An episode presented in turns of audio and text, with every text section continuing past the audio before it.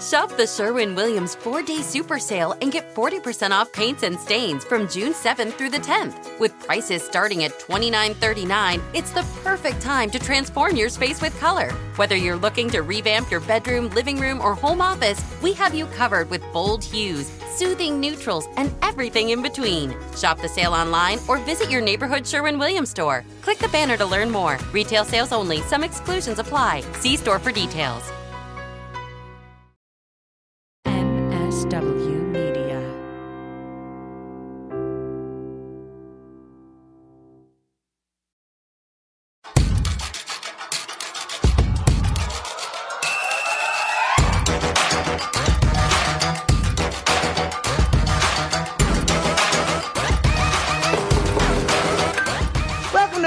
Buzzkills, the show that thinks we shouldn't bail out the HPV bank. Uh, you mean uh, SVP?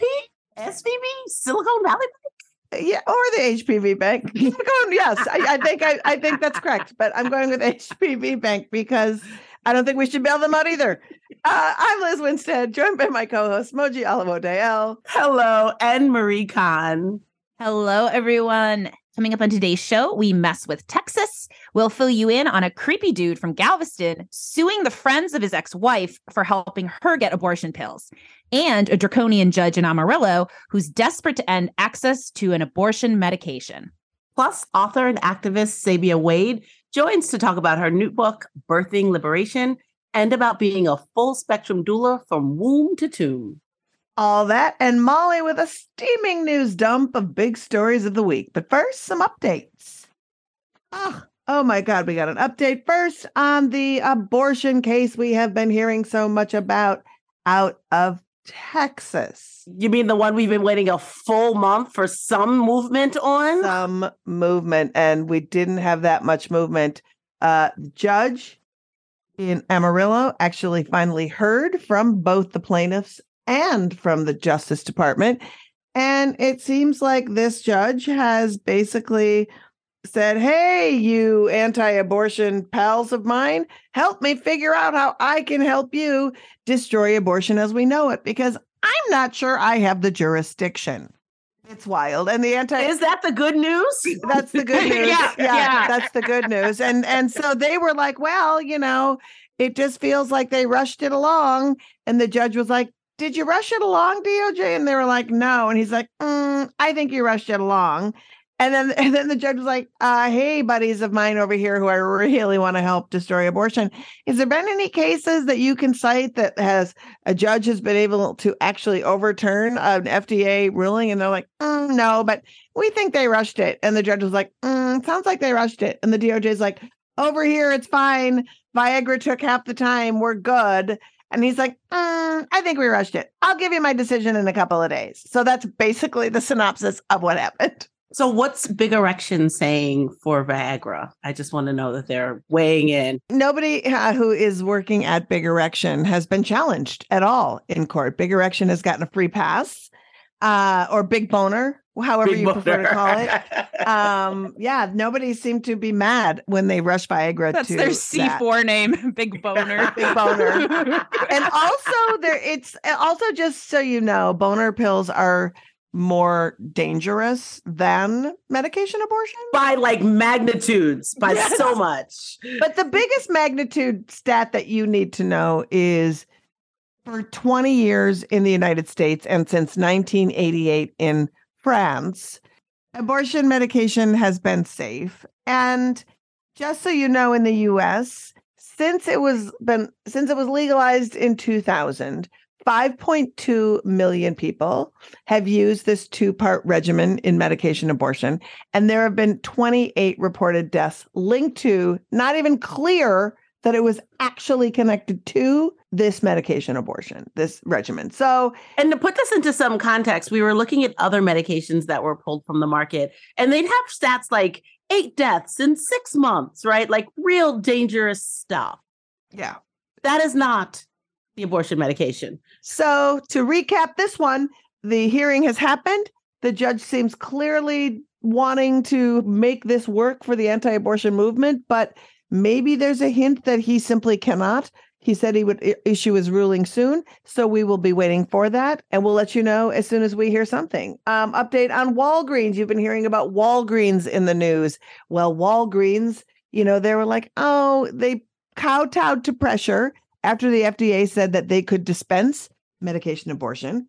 Uh, 20 attorneys general from shitty states said, no, we're going to sue your asses if you do that. So they're like, oh, I don't know what to do. We probably won't do that then in 20 states, even though some of those states still have legalized abortion. And if you want a deep dive, Liz and I talked about it forever last week. So listen to the last pod. We did the anatomy of this whole Walgreens thing. So if you want to hear about all of that last week, please do. But the update on this story is that the manufacturer of Mifeprex, which is one of the medications, said we're just not going to give it to Walgreens in 31 states because we're just terrified of lawsuits.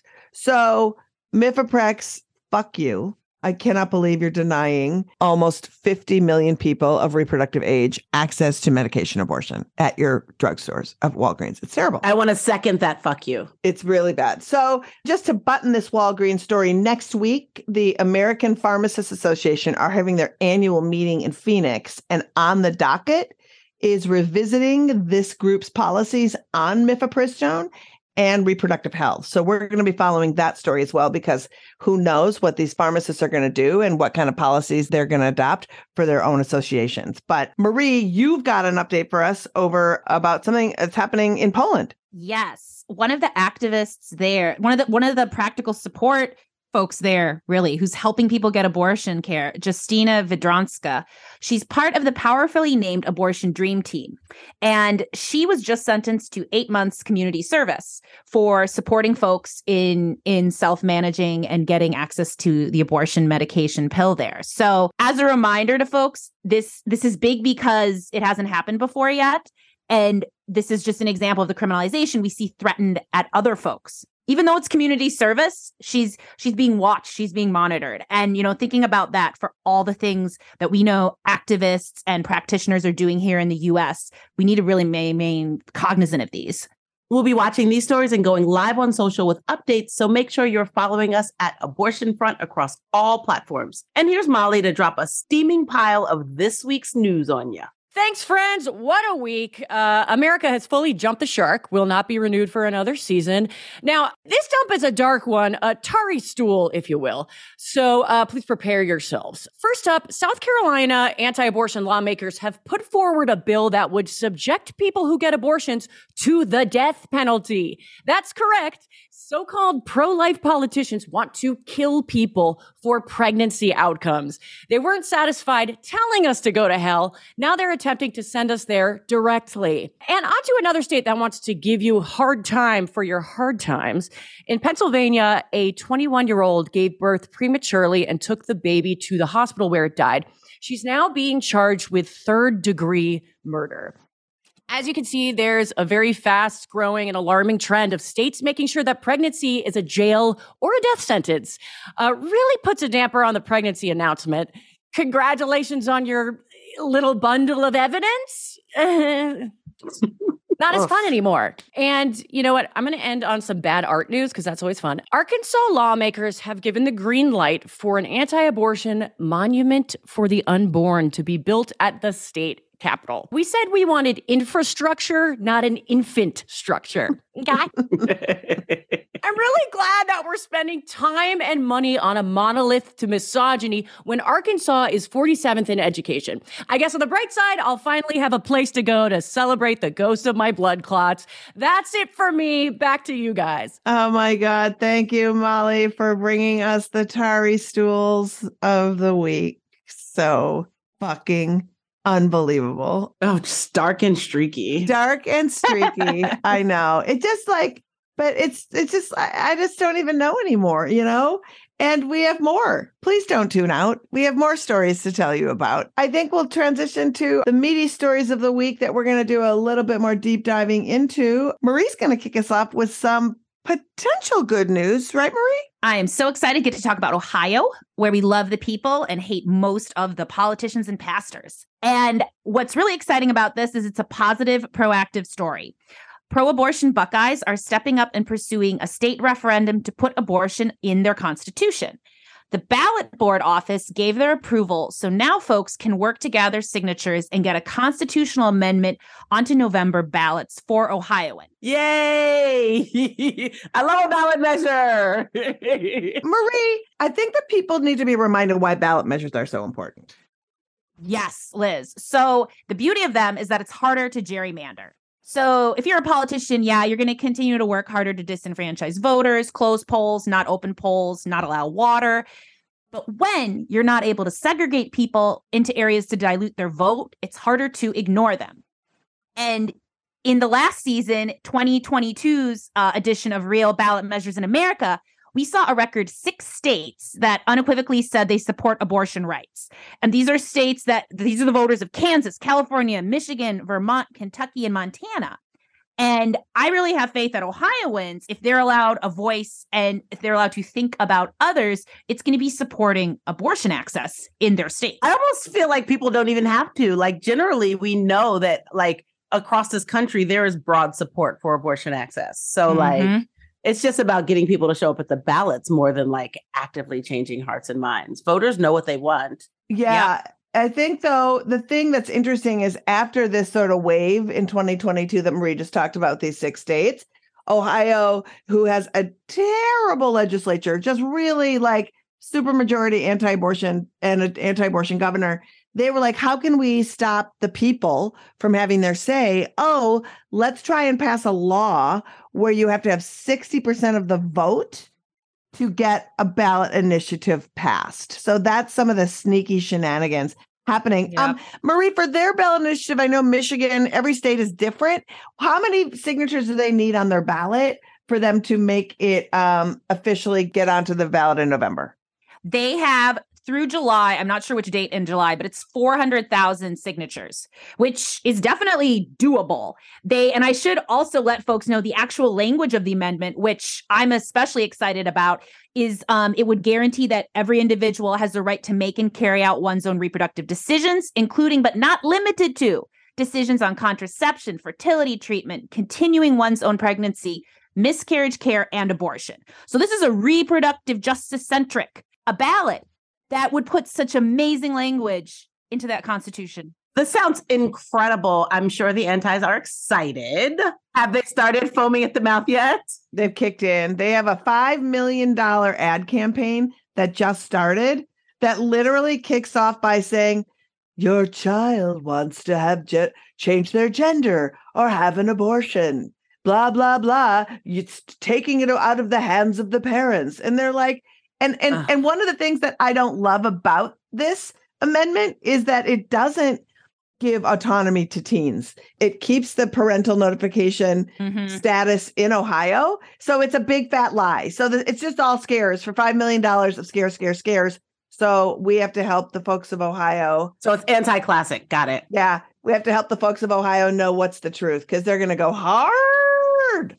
I do think it's ironic that the organization, the coalition of anti choicers in Ohio is called Protect Ohio Women. Like you even recognize you're making POW prisoners out of people with uteruses, right? Oh my God, like, Marie, that is POW. Amazing. Just what the hell? prisoners of the anti abortion war. oh my God, Marie, that is next level. Amazing. Well, good luck to them. Anything we can do, let's, uh, if you're in Ohio, Find out how you can help get out the word and go door to door because that is what we need. All right, Moji, you're taking us back over to Texas where good things always happen. Can we ever leave Texas? Oh my gosh. Uh, so, some Texas husband has decided the best way to get back at his former wife, he's not even married to this woman, is to sue her friends for, well, basically being good friends and helping her get the abortion that she needed.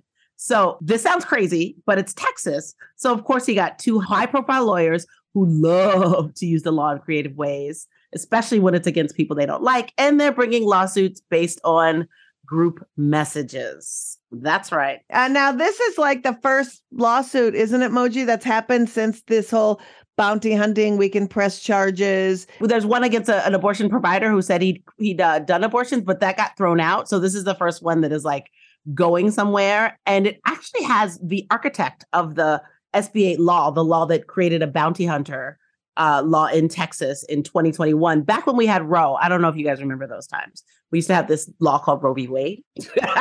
Yeah. um, anyway, he's one of the lawyers from Texas who is defending this ex husband and then Marie's favorite ex boyfriend, Briscoe Cain.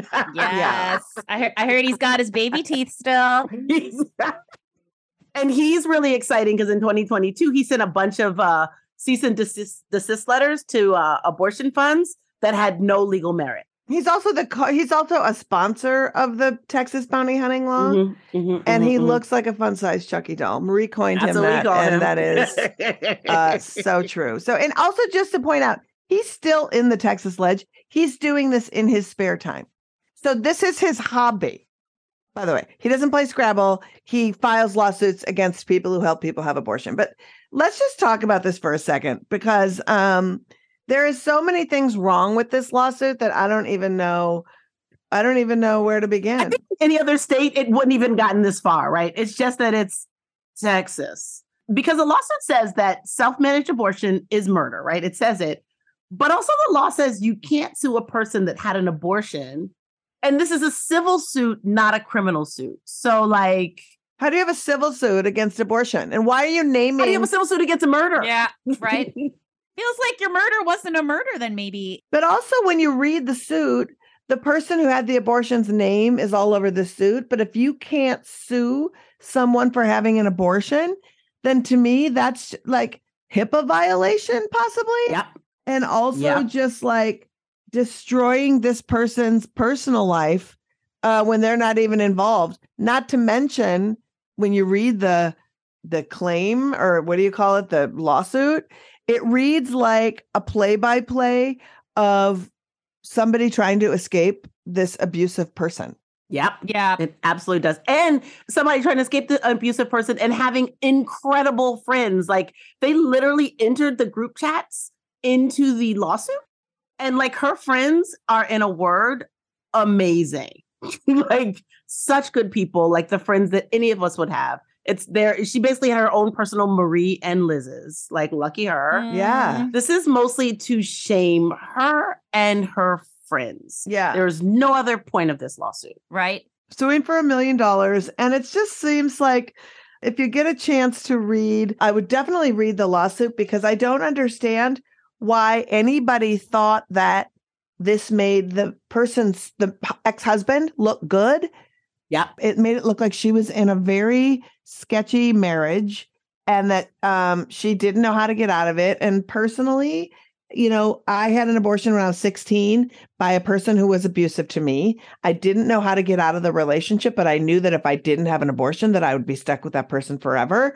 And so I could really relate to this person's like I just need to get out. I don't know how to leave him. Like I feel like, you know, your friends are always like he's a garbage and you know, you you're caught when someone's Mhm. abusive. And so her friends were being so awesome about like, let's get you this abortion. Let's help you figure out how to how to then leave the relationship. But it was very cool. I just feel like it's so gross. And I hope that that her dignity can be kept private and that these women are are celebrated for being awesome friends. They're really the friends that we all need. And I just don't know how it's gonna play out. You know, I don't know what's gonna happen because it's Texas. Because it's Texas. If it was anywhere else, it wouldn't have even gotten this far. Yeah. Oh, Well, we'll figure it out. We'll we'll follow this story because it's going to really um how this story ends up and plays out is going to be I think a lot of eyes will be watching this. Yeah, a lot of bad people will be watching this to see if they want to like move move forward and create laws that solidify this kind of behavior, which I hope it doesn't. well, there's another story, Liz. You're up. And this particular story literally has more questions and outrage than answers. I have to tell you that I've read the story 12 times and I'm still unsure how I feel about it. So the headline is in settling a dispute between a divorced couple about who some frozen embryos belong to, a Virginia judge uses a slavery law to rule that they are property. Now, I, I don't even know whose property. Does that classify the embryos as people? Is this personhood? and why the fuck did they invoke slavery? Did they have to go back and do that? Like there's so much to unpack here that I am literally hoping that the two of you can guide me to some place of of like where I can land on this because I don't know. Liz, I already read it, also read it six times, and I have the same questions and little clarity. But I do have a favorite co- quote, and this is uh by Solomon Ashby, and he's an African American lawyer in Virginia who was like part of a lawyers association. And he was like, I am baffled that Gardiner, that's the judge, felt the need to delve into slavery to answer a question about embryos, which also wasn't a thing during slavery even if Virginia case law is thin on how to handle this question. And I just, it's weird how judges in our country like to reach back to the worst parts of our Mhm. country's history Right? to pull out rulings. Right. Especially Virginia judges. Right. Well, and also if you're invoking slavery at all and that you can't own people, so no one gets to own these embryos, are these embryos people? And what kind of rabbit hole is that? You know what I mean? Like I don't know. And and and the and the and the sort of the crux of it was you can't buy or sell them, therefore they're chattel. So i- if this stands, then frozen embryos are human life. Human slaves? Are they personhood? Like, I don't know. But first of all, I don't know any human that can live in sub zero 170 degree temperatures, which is how embryos have to live in that vat. So I don't know. The whole thing feels weird. It feels weird to bring up slavery. That just feels so holy. I mean, people, ethicists were like, what a garbage judge. Like, across the board, everyone was like, what the fuck? But I honestly don't know what to make of this and where it goes. Yeah, I was also confused. I literally went back and reread it a couple times and I was like, this is, this, give, this gives me the ick Yeah. and I'm unsure what to do with it. Me too. I'm going to land on it is a vague personhood ruling that I feel very uncomfortable with. That's where I'm landing. And we need to watch who this judge is friends with. Watch who this judge, yes, and what it means then, because if couples are fighting over embryos and no one gets to have them, then what what happens? Like I don't know. Do they just sit in perpetuity forever in the frozen vat? We don't have answers. This is funny because it was like we're in an audio medium and I'm literally shrugging. Yes. yeah, I don't know. I know. And so uh it, it just feels very, you know, I mean, remember the Sofia uh, Vergara case? Oh, It's yeah. like the same thing and not. It's very same, same, but different, right? Yeah. Like This woman is infertile after a cancer treatment. my heart goes out to her. The whole thing is a mess. But also, you can't force your ex into into parenthood. Yeah. And so I don't, I just don't know.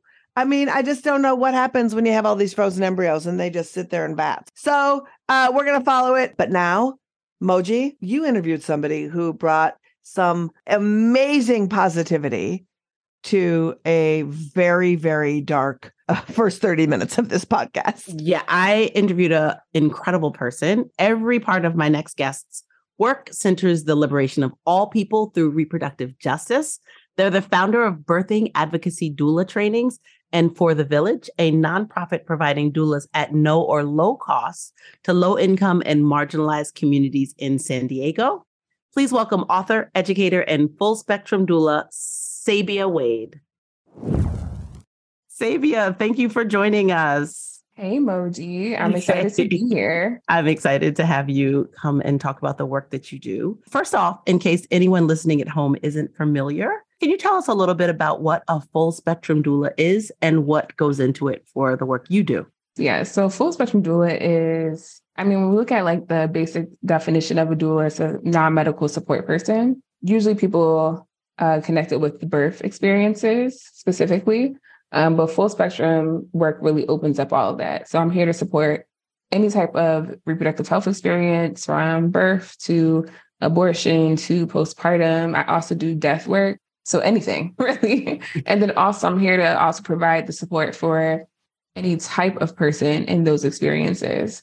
And I think specifically when we're talking about reproductive health, people are obviously are very like gendered and, and binary in their way of thinking. But I'm here to support everyone. If you have a, a situation going on, you could be queer, trans, cis, whatever you got going on. I don't care. I'm, I'm here. What we doing? Let's go.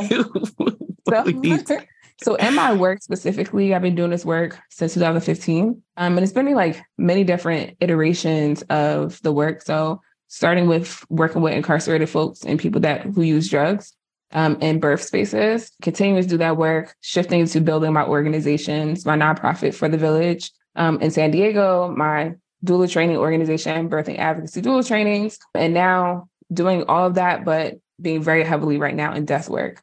Um, and so my work is like, how do I get everyone to be aware of the experiences that people moving through the full spectrum of experiences. Um, and also, how do I get the, su- the support to people who need it most? Death work is an exciting new field. I feel like uh, my mother brought that up to me just this week about abortion, death work, and doula work, and she was mm-hmm. very, very excited. I know it's like, how are we so excited about death, right? But like, well, it's, a like, transition. It yeah, it happens, right? And it's also yeah. like death work is also like it very much emphasizes the process of grief, I think. And like grief doesn't have to be like the death of a person, but it's a, you know, the the shifts that happen before you, you know, have an abortion to who you are after you have an abortion, right? Whatever that experience is for you, good or bad. Um, it's a shift that happens when you become a parent and you are like, who the fuck am I? You know what I mean? Like it's it's it can really grief is always around. So I think like death work, even when it's not necessarily the death of someone or something, is still still around 24 7 and it's one of the many not everyone births but uh, everyone experiences death mm-hmm. in some way. Yes. Yes for sure. I chose to have children later in life and i, I was four, i was almost 40 and my mom was like oh i just assumed you weren't doing that. And i was like thanks mom for not being on my butt about this. Mom isn't like really on me about it. She mentions it here and there but i also co-parent with my friend so we have a five year old and an 11 year old. And so she's getting all the grandma mm-hmm. love from them. You know what I mean? But I'm like, having a child out of my body is out of the question. uh, having done it, it's a wild choice. having witnessed it several times, I'm like, no, nah, I'm good. And I'm a doula. I love it, but it's like, no, I'm good. My body, no thanks. That's what reproductive justice is, right? The ability to make the these right decisions. to have or not have children.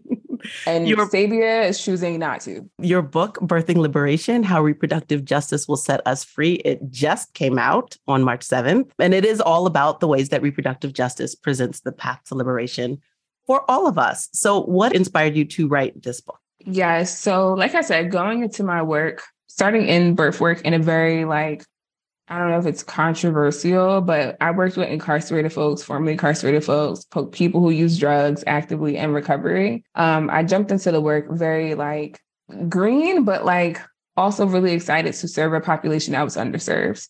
Right. And like I learned about reproductive justice and I learned so much about like inclusion, learned so much about like trauma, like all these things. And then as I was like, you know, on my path to be a teacher, holding spaces that I hold, just always just like witnessing what it's like to be in groups of people that are so different, but are also all there for the same mission, right? And I think the mission for us specifically is reproductive justice, but I think the bigger mission for all of us is collective liberation. And so when I started to see those spaces that were based around birth and abortion and reproductive health and all that and started to see that in like a bigger idea of like what could the world look like that's what inspired me. It was like how do i like take the start from birth literally and move it into the world in which we live in right as a whole? Because everything starts with birth. We're all born. We have one thing in common coming from the beginning of time. So how do we actually like utilize inclusion? How do we pay attention to our trauma? How do we move through that? How do we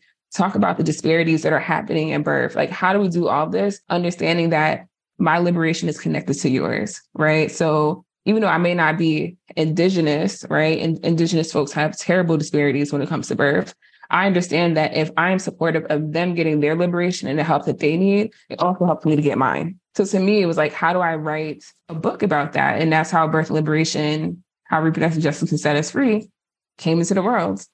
It's an incredible book. I really love when I was reading it, I really loved how you invited it's actually like you even instructed readers to like feel their feelings and to check in with their discomfort. And I just found that to be a really powerful experience when reading these emotional stories you told. You know, some of them, it really felt like you were writing the doula work into the reader's experience, which for me, as a person who I love reading, it's my favorite thing to do. And I sometimes get overwhelmed reading and it was just yes. a different way of like experiencing a book and you literally saying like no just be with that like don't you don't have to do too much just like interrogate it and be with it was that your intention like what made you think like this is the best way to write that book well thank you so much for that one that's the, the wild thing about like this whole like releasing a book thing is like I don't want people to just pick it up and read it and tell me in two days that they've read it. I don't I don't want that. That doesn't really it doesn't really satisfy me. But I think for me, it's really about the embodiment of the work. Right. So and I think in the world that we live in right now,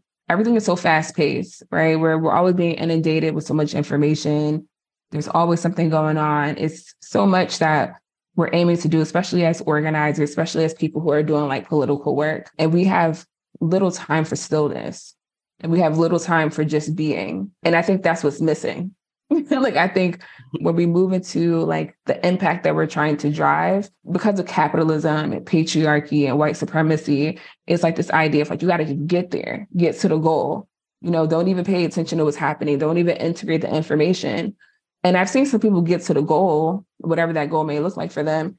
But by the time they get there, they're like wore down, tore down, you know, like exhausted. They can't enjoy the fruits of anything that they've done because it was done at such a fast pace. And so for me, this book was, it was intentional for like, even at the beginning of the book, I'm like, how to read this? Sit down somewhere mm-hmm. and create a space that feels good for you. Cause I don't just want you to like logically read the words and say, like, oh, this disparity makes sense or this thing makes sense. I want you to actually feel it.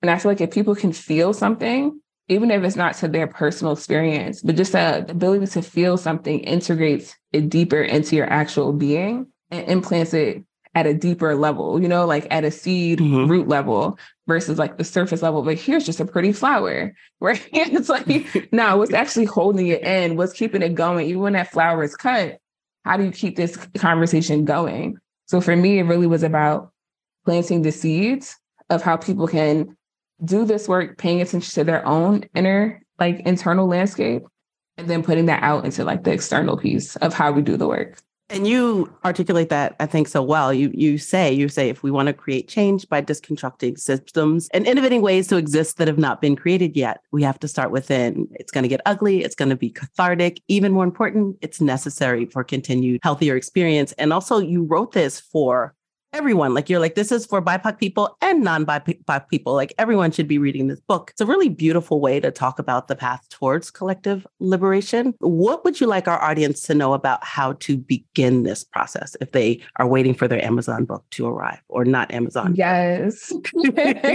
or wherever you buy it. Or wherever the independent everywhere. bookseller that you're going to buy it from. yes. Um, I would say the first thing to start the process is really just knowing where you are right now. That is the beginning of it. So, yes, coming into the space, wanting to read the book, wanting to get this information, but also like, where are you right now? Where is your mental health right now? Where's your physical health right now?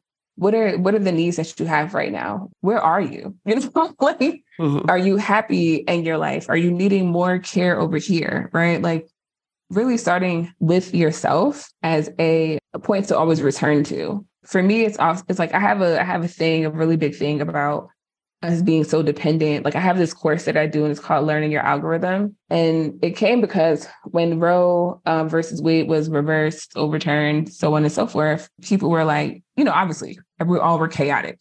Um, all of us.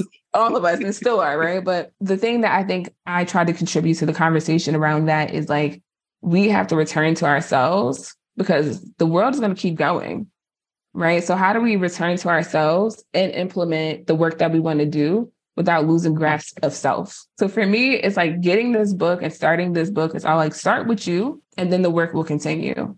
But if you're dis, I want to know if you're dysregulated. Do you know if you're dysregulated? Do you even know what it means? Like, do you know if you're happy? Do you know if you're feeling? Have you took time to like check in with your body. I don't need you to do the work for me, like until you do the work for yourself. Right. And I feel like even in my like romantic requirements, I'm like, I don't want you giving from a deficit. So like pour into yourself first. Let this book guide you into that process while learning so that you can actually like consistently have an output into like contributing to collective liberation. That's incredible. You call yourself a birth neoterist? So I say birth neoterist. It's Okay. neoterist, but I can't say that. I'm from Jersey. My mouth doesn't move that way. I feel like I just mispronounce things sometimes, and that's just fine. Listen, my vowels can be really hard for me. But yes, so I call myself a birth neoterist. Um, and the reason for that is it's so wild. When you write a book and you get all of your thoughts out, it gives you so much more space to think or to like get to that next level of like what Just you like like- really tap into. Journaling in the extreme. Yeah.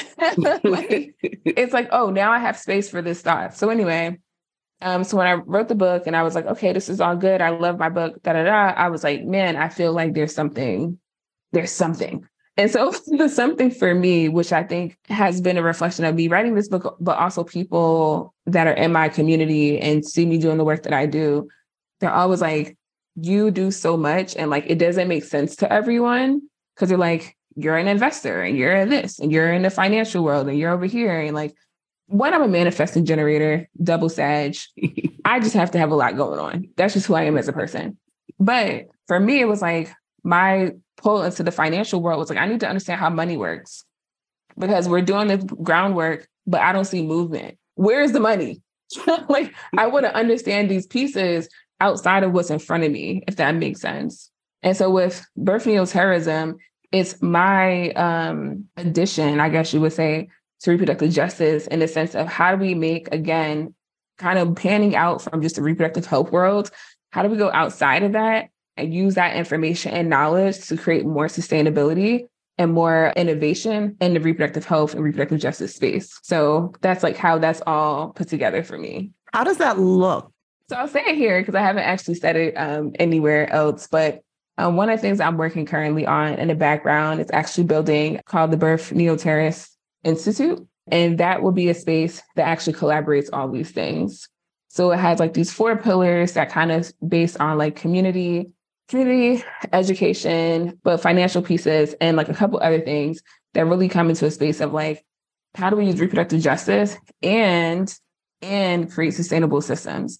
How do we promote education in spaces or create more access to education that may not be accessible? Um, so I'm currently working on this space of putting it all together because it, it makes sense in my head. And I see people seeing the flow that I'm doing and they're like, oh, it makes sense when you do it. But I don't want to be the only one doing it. Right. Because you have to replicate the systems that work and the systems that bring us all to liberation. Because Yes. you talk about it being internal work. And I think it's really important for people to work on themselves and come from a place of power. But then we need to let that power spread out and let it replicate and reproduce. You get it. You get it. And the other um, pillar of birth, the Birth News Harris Institute is also research, right? Because a part of like me being, I'm in like the investor community, and a lot of it is like people want to move money where they actually understand why it's going there, not from just a- an aspect of like this would be a good thing, even though that should be all I need to say. But that's not the world that we live in. So it can also be research around these things that are not often researched The perspectives are not actually um, and voices are not brought into the space. So I'm currently building that, which is like a whole big project, which you got it out of me because I haven't told nobody. I'm so excited and I need you to make sure that I know when it starts. The next iteration and probably the next book will be about that process. oh, you already started on the next book. Girl, when I was at when I was writing this book, I was at 40,000 words and I had to be, I had to write between 60 and 70. And so I got to 40,000 words and I literally started emailing and texting my editor and my agent. And I was like, why did y'all make me do this? This was not a good idea. Why am I writing a book? Like, I'm irritated. Like, I was just like, what? I got to write 20,000 more words. Like, what else can I say? Right. But of course, like as it started to flow, it was like it made sense. It's fine, whatever. It's a process. But then also, I was I'm never doing this again. And then like as soon as I finished the book and I started to work on just kind of breathing away from the book for a while, I was like, damn it, I know what my second book is going to be. I have more to say. I have more to share. I love that. And so my my like agent Laura Lee, she's like, okay, well we'll just see. Like you know, like when it starts and you want to start building that proposal, and doing the process and we start shopping around in the next year or two but i can't help it it's it's already there you know the seed is already planted so and it's also when you work on a book it's also weird because like obviously i worked on this book it's my book but it's like it's, this was like a two year two and a half process two and a half year process Writing it or from the proposal to the from um, proposal to having to the it right out. to having it out, right? Yeah. So it's also like you see it and you're like, oh, this is a living, breathing thing. And it's like a part of me is in a new space, if that makes sense. Yeah. Like a part of me is in that expanded space of like seeing these words and being like, what is the next step now? So it's interesting to be like both here, but also there, if that makes sense. No, it does. I think it, it goes a little bit back to my journal analogy. Like when I get into the flow of journaling, there's always more coming. And when you don't, you look at a page and you're just like, well, now I got nothing and I have nothing to Mhm. say. And then you start and you're like, now, now it's been 30 minutes and I have to feed my child. Exactly. and I've been getting like feedback, you know, from people around the book. And that's also helping me to be very like introspective about how this is landing, right? Because at first it's a very private situation. It's between you and your editors. Like no one else is seeing it. But now that it's out into the world, just hearing the feedback and the thoughts and the things that are coming up for folks, that part is also very exhilarating and also makes me want to go on my lab and create more. You're a doula, you birth things. it's what you do. Except children. Again, like we all don't have to do that. it's not for, that's not for everyone. I'll birth everything. we don't have to do that. the human ones. Mm-mm. Oh, I feel like you've talked so extensively about this book, and I really enjoyed it. I just thought it was a, a beautiful read and really, you know, I work at a reproductive rights organization. So we talk about reproductive justice and we think about reproductive justice and we try to do our work within a reproductive justice framework. But it was just nice seeing your perspective and like hearing you talk about it. So it was really powerful, and I suggest it for anyone. Thank you. So I could talk to you for probably another 40 minutes. Thank you. Well, I appreciate your kind words. I appreciate you even like flipping the book open um, Mhm. and taking the time to read it. And I hope that it's something that, you know, lives with you in whatever ways that are positive and encouraging. Because as you do this work, it's not easy.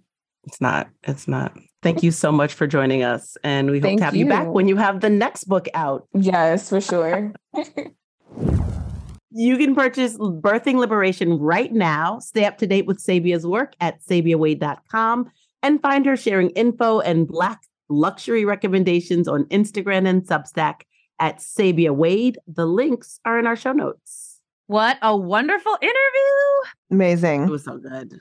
Let's move on now to the party game that is faster than Monopoly and more fun than Taboo Six Degrees of Abortion. This is when Moji and I take a story from the news and Liz has six chances to link it to abortion. Let's see what Liz is ready for this week. Moji. Oh yeah. This is so good. So um Keanu Reeves, eternal heartthrob and man of maybe some of my dreams. Uh, he has inspired the name of a new extremely deadly fungicide. uh, it's called the wait, hold on, I'm gonna pull it here. It's called the Keanumycins.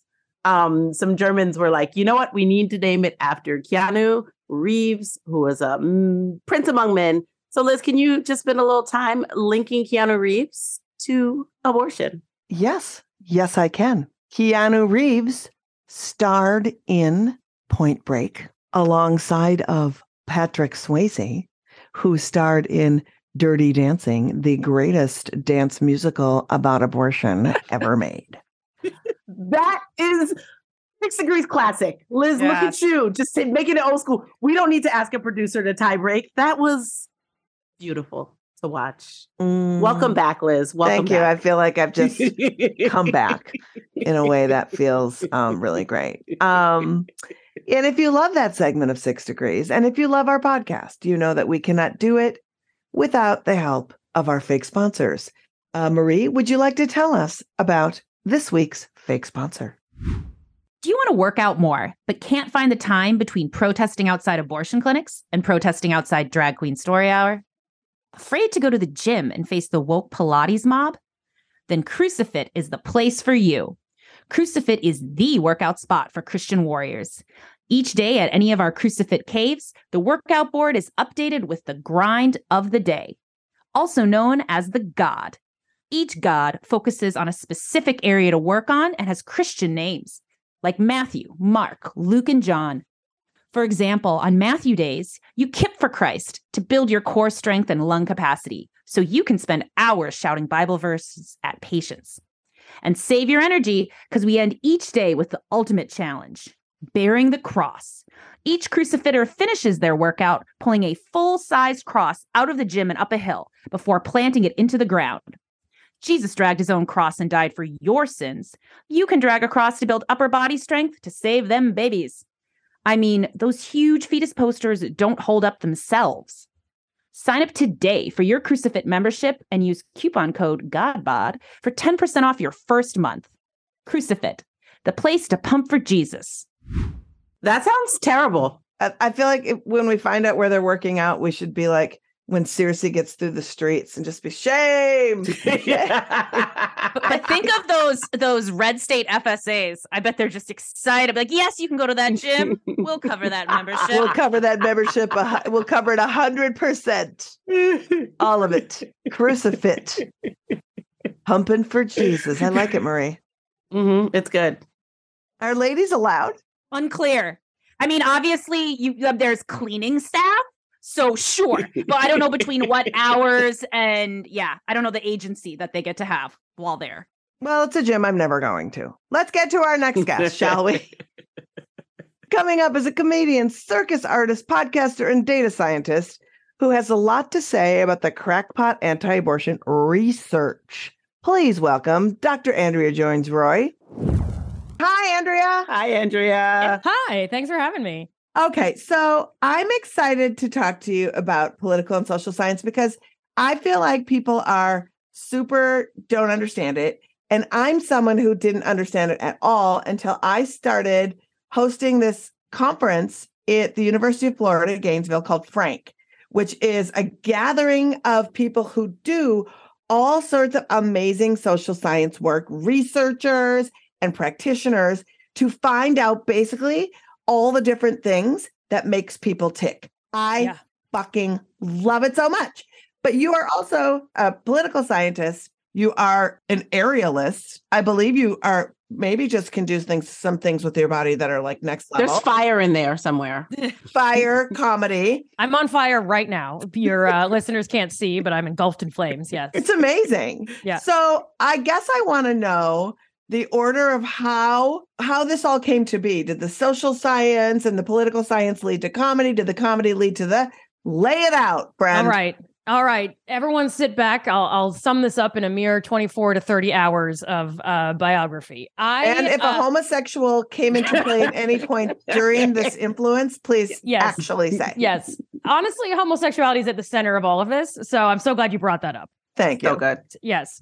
I uh so first of all, I got to go to this conference. I'm inviting myself to Frank, which is stand for something. Yeah, it, Frank Karel is the person that um started the conference. I'll send you. I'll get. I'll make sure you get the link to it to come All for right. next year. It's incredible. All right, all right. Definitely inviting myself. And uh, this is related to your question. I've been to the University of Florida in Gainesville only one time, and it was for the U.S. Uh, Collegiate National Synchronized Swimming Championships. And uh, Because you're also a synchronized swimmer. I was for two years. So so the the the story is that I really I did dance growing up and I was interested in like politics, international affairs, war, all this stuff. And I went to grad school because I didn't know what else to do. And uh, I went to a grad program in political science. And I didn't really pay attention to the science word. I just was like, Mhm. politics. I'm going to write essays in foreign affairs about the nature of things. And I got there and they were like, actually, we mostly do statistics and game theory and math. And I was like, well, I'm out of here. And then I didn't leave because I'm indecisive. Uh, and I joined the university. I was at the University of Michigan and I joined the University of Michigan synchronized swimming team because I'd been a dancer and a swimmer. And I was like, we're putting these together. That's what we're doing. And I was having a good time. So because of synchronized swimming, not even exaggerating, I kept going in my statistics courses uh, for a couple of years. So it all it all connects. I never even thought of that connection before. Uh, and I got, you know, persuaded to the to the great light that is quantitative reasoning. And of course, we can do great work with qualitative, all that stuff too. Um, but I, I was persuaded into uh, the the math and science world, and so now uh, I really kind of did both from then on together. Like grad school used my brain and the social science I do now causes me to be depressed sometimes. And because you have to think about all this horrible stuff going on, it's helpful because you feel like you're doing something maybe, but it's tough and it's it's wearing. And the physical and the comedy are really how I expunge that stress from my life. And gets me out of my head and the comedy really i mean it it allows me to say what i want to say whereas when you're speaking in science you have to speak with some precision right? And you kind of you can't prove theories and you can't be certain but in comedy you can be like this is what i think so let's go. So it's the three sort of balance each other out and i do pretty much all three these days. I am stunned and my head is spinning and I'm also impressed at the same time. So I think I'm also doing three things yes um, yeah at once right now. congratulations Um, yes We spent a little bit of time on your TikTok and you really Uh-oh. there was one thing I got into that I heard that I really loved and you were going on in the weed about like non-monetary capital. And so one question is like what is the most underrated non-monetary capital that we all seem to have in our spheres but we're not using and can use to make things better? Wow that's a question all right uh Take your time. yeah it's like oh it's easy Feel free to insert homosexual. whenever you want Yeah. to. Honestly, I think if more of us used our homosexuality, I will stand on that hill and I will I will lean into I will it, not right? It's a spectrum. It's a spectrum. Kinsey had a point back in the day. Uh I think like this is gonna sound so patronizing, but I think just sitting down and thinking creatively and about the world is something we all skip. Like whether it's because our emotional reaction or our political views, or I have like a goal I want to reach, and so I see things through a certain lens, or I, I teach data science at, at a university, and uh, so I was talking to my students literally today. Someone puts a spreadsheet in front of us with data on whatever it is that we care about, and our temptation is to just dive in and be like, "What what's going up? What's going down? What's correlated? What are the means?" And if we all just like took a second and thought, you know, what is it I'm trying to understand? What could I be wrong about? What could I be missing in this picture? Why do I feel so angry when I disagree with someone else? Like if I just took a beat to do that, I feel like we'd all learn more. And I think at minimum, social media would be less horrible.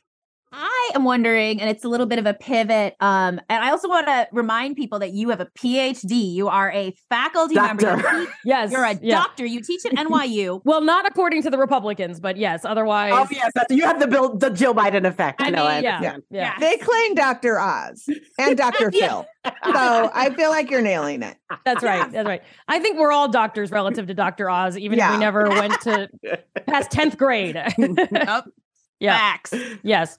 One of the things we see and just grates on us constantly is that in abortion legislation, there aren't peer reviewed studies. We Mm. don't know if it's because folks who are anti abortion don't have peers, if they don't trust what they can read. Unclear. Yeah. But what are we going to do as a data science person? How can you advise us to advocate, get the Mm. correct info on the record? What what is your community doing? Those of you that are are pushing this, Yeah, that's a great question. The the depressing answer to the second one is I don't want to I'm not speaking for all data scientists, but I have yet to come across any data science research that was like here's how we're going to get more information uh, and documentation and rigor in understanding abortion access, which sucks. And I'm not saying it's not out there. I'm just saying that the people I'm hearing from are not doing that work. And I'm so glad you brought this up because I think that there's a ton of work that could be done and it wouldn't even be that hard as far as like the data exists on who's getting, you know, how how it work turns out everything that you would want. I'm sure people are writing down. And if you could get past some of the the privacy, you know, issues, you know, in a thoughtful way, not in a like, well, privacy is a drag, but like it really we're, we're not saying get rid of IRB here. yeah. yeah. No, there's some serious uh some serious issues, but there is interesting work going on. Uh there's a there's a doctor in or not doctor, uh uh computer scientist, she is a doctor but not a medical doctor at MIT called Regina Barzilay. And she did an amazing study with Mass General on cancer treatment where she partnered with her doctor she was diagnosed with cancer and she partnered with her doctor. She was like is the treatment you're prescribing going to work for me? And has it worked for your previous patients? And he was like you know I have all the records but I've never really looked. I couldn't say. I'm oversimplifying. And so they long story short have now partnered and are publishing co-authoring papers where they're sharing what the outcomes are of these treatments and so all of that is to say that's a proof of concept that I think we could do what you're describing as far as the data that's in abortion clinics and that kind of work uh, and and the consequences of a lack of action. There's just too much of a gap between the people who kind of like program until the end of time and the people who are doing grassroots work on the ground. And I don't know why that gap exists. I have some ideas. Most of them are around higher education being a scam. I'm going to get fired, right? But I think that we're not communicating between worlds enough. We've got like Chat GPT on the one hand, and then we have like four different Excel spreadsheets where the variables aren't even named the same thing on another. And everyone's trying their best and we're all busy, but we're not talking to each other. Peer review is not perfect, but I agree that just having some accountability of some kind on these studies would go a long way. And the problem with all of the air quotes pseudoscience, semi-science, wannabe science claims about the pro-life community that's declaring these things is it's just the same with the anti-vaxxers and everything else, where it's just confirmation bias.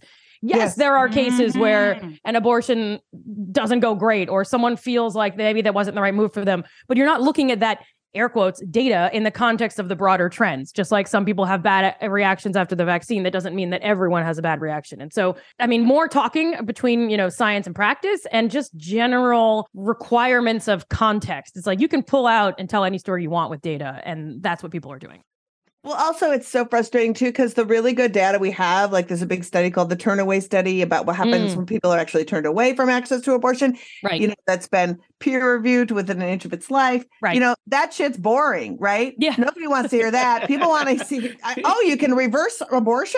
Ugh. Some quack did that fucking thing. You know, so it's also yeah. like what we do, what what is good and comes from our side. It's just affirmation uh, through peer reviewed study that abortion is fine. I was going to say it's boring and it becomes kind of this isn't, you know, I'm interested in science communication. It's not my main area uh, of research. Uh, so I can't tell you like these are the three things to be sure to do, but I do think that there is a very real problem where whether it's what we're sharing on the internet or what actually makes headlines is you're absolutely right. Like another day, another uh, you know, complication free you know set of abortions is not going to make the front page of any newspaper mm-hmm. that I know about. Uh, maybe one that you all run, which would be great, but it's just not.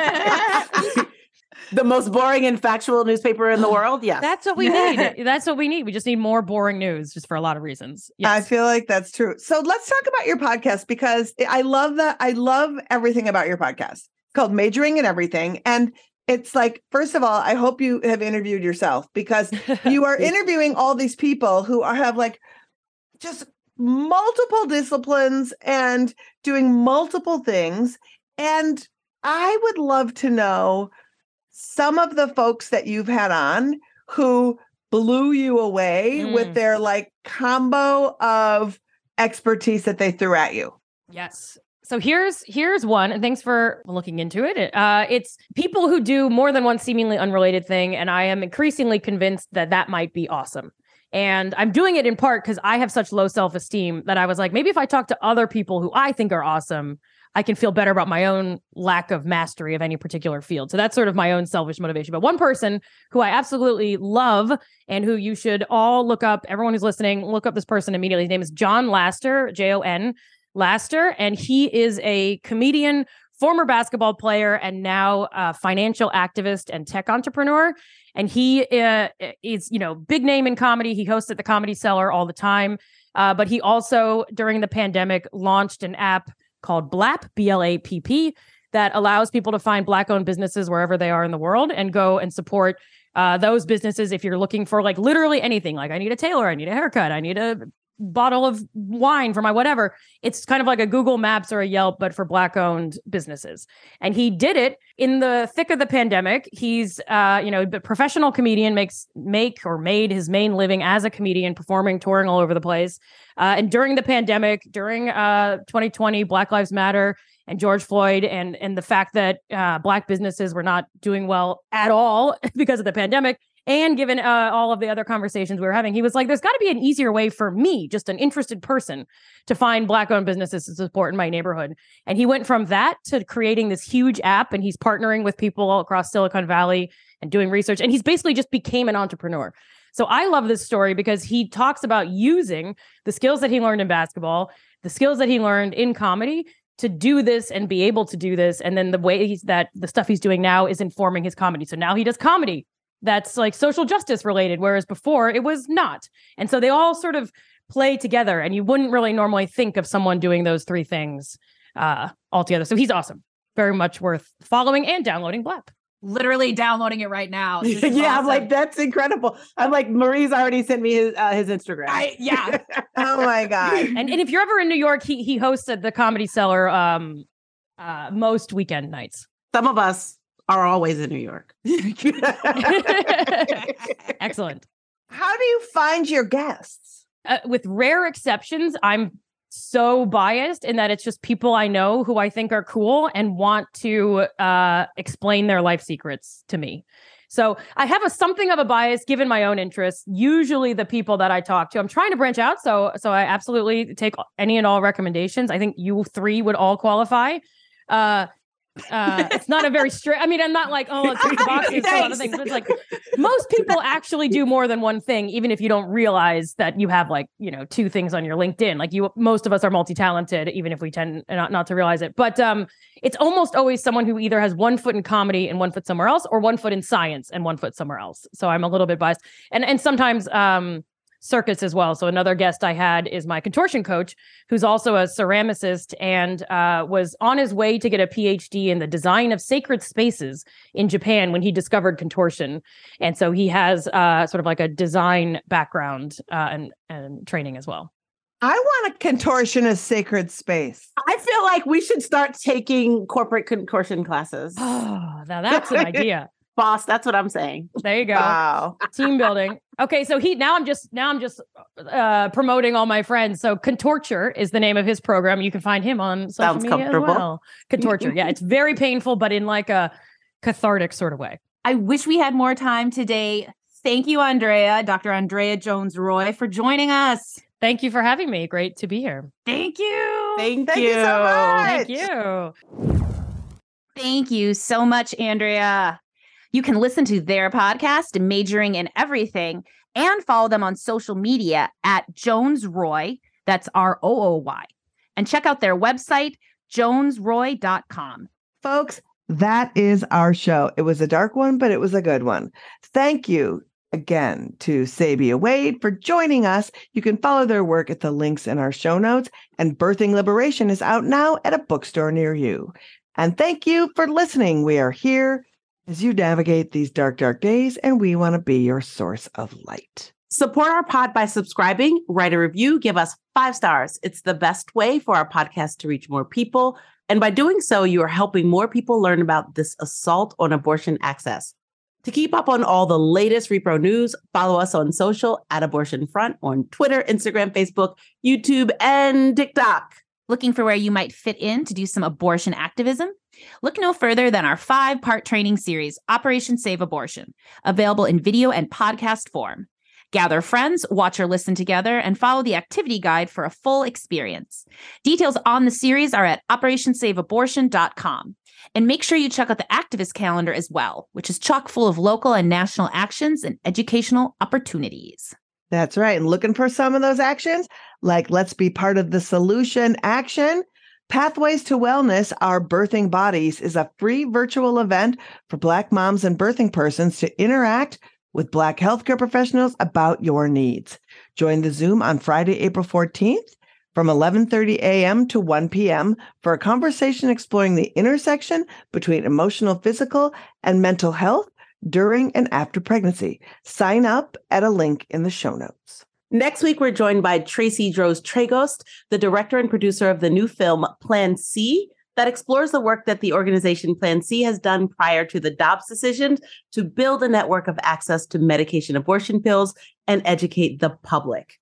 And comedian and co host of the War Report podcast, Shalewa Sharpe, will drop some knowledge on us. Join our Patreon. You'll support great content and get cool FBK merch and experiences. All pledges support this pod and all our activism at Abortion Access Front. Pledge at patreon.com slash feminist buzzkills. FBK Live is edited by Remy Detournay and is produced by Abortion Access Front. And finally, we leave you with Jonathan Shelley, a man who shows us his whole ass by yearning for a world with wetter breasts. Look at verse 14. Give them, O Lord, what wilt thou give? Give them a miscarrying womb and dry breasts. This, according to scripture, is a curse unto people. Yet, This is almost what every American girl wants. I mean, almost every American girl is striving to have a dry womb and dry breasts. And they're drying it up through birth control. They're drying it up through the pill. They're drying it up through all kinds of just inventions and devices. And in fact, there's even arguably wicked and evil people in our society that are trying to dry up the womb and the breasts of people for them. Feminist Buzzkills, the podcast from Abortion Access Front. New episodes drop Friday. When BS is poppin', we pop off.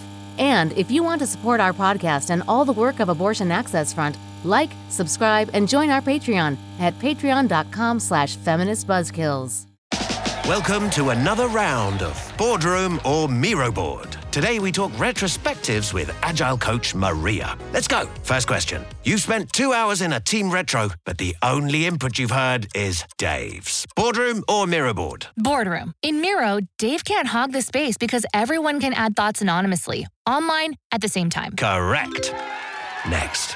You need the team to act on feedback fast, so you turn all those retro notes into Jira tasks instantly. Miro all the way. And I can assign those tasks to teammates. You're nailing this. Now, you see hundreds of sticky notes from the retro. A real mess. But you organize them into five themes in just seconds. Miro, I basically get back an entire hour when I use its AI tools for clustering. And she's done it. Join over 60 million people running actually enjoyable and actionable retros in Miro. Get your first three boards free at Miro.com. That's M I R O.com.